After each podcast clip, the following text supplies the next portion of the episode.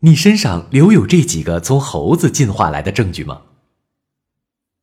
各位大朋友、小朋友们，今天我们要讲一个留在你身上的进化证据。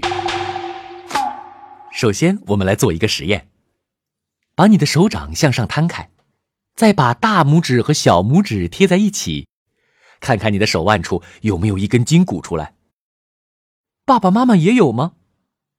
上学的时候可以看看别的小伙伴是不是也有这个肌腱。这个肌腱有些人有，有些人没有，但是大多数人是没有的。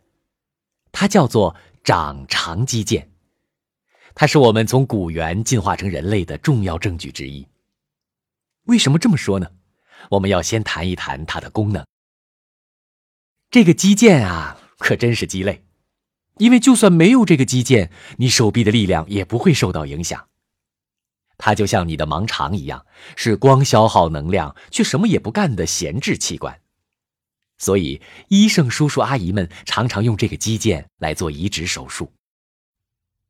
聪明的你可能要问了：既然这个东西对人类来说几乎没用，那么为什么身上会长着它呢？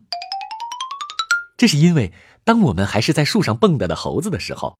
就是靠这个肌腱来强化攀岩和悬挂的力量。后来，人类逐渐不需要在树上挂着，也不需要费劲的攀岩，所以这个肌腱就慢慢退化了。但是，你还可以在一些动物身上找到这种肌腱，比如许多哺乳动物，还有我们的亲戚灵长类。越是喜欢在树上晃悠的猴子，它的长长肌腱力量就越厉害。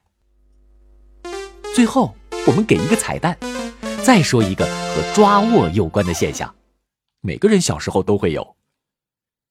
你可以问问你的爸爸妈妈，还记不记得，当你还是个奶娃娃的时候，是不是会抓住所有手边的物体，比如爸爸妈妈的手指、衣服、玩具，扯也扯不开，有时候连小脚也会一同蜷缩起来。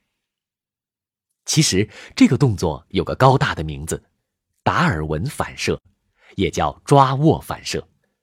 所有的六个月以下的新生儿都会有这种反应，一岁之后完全消失。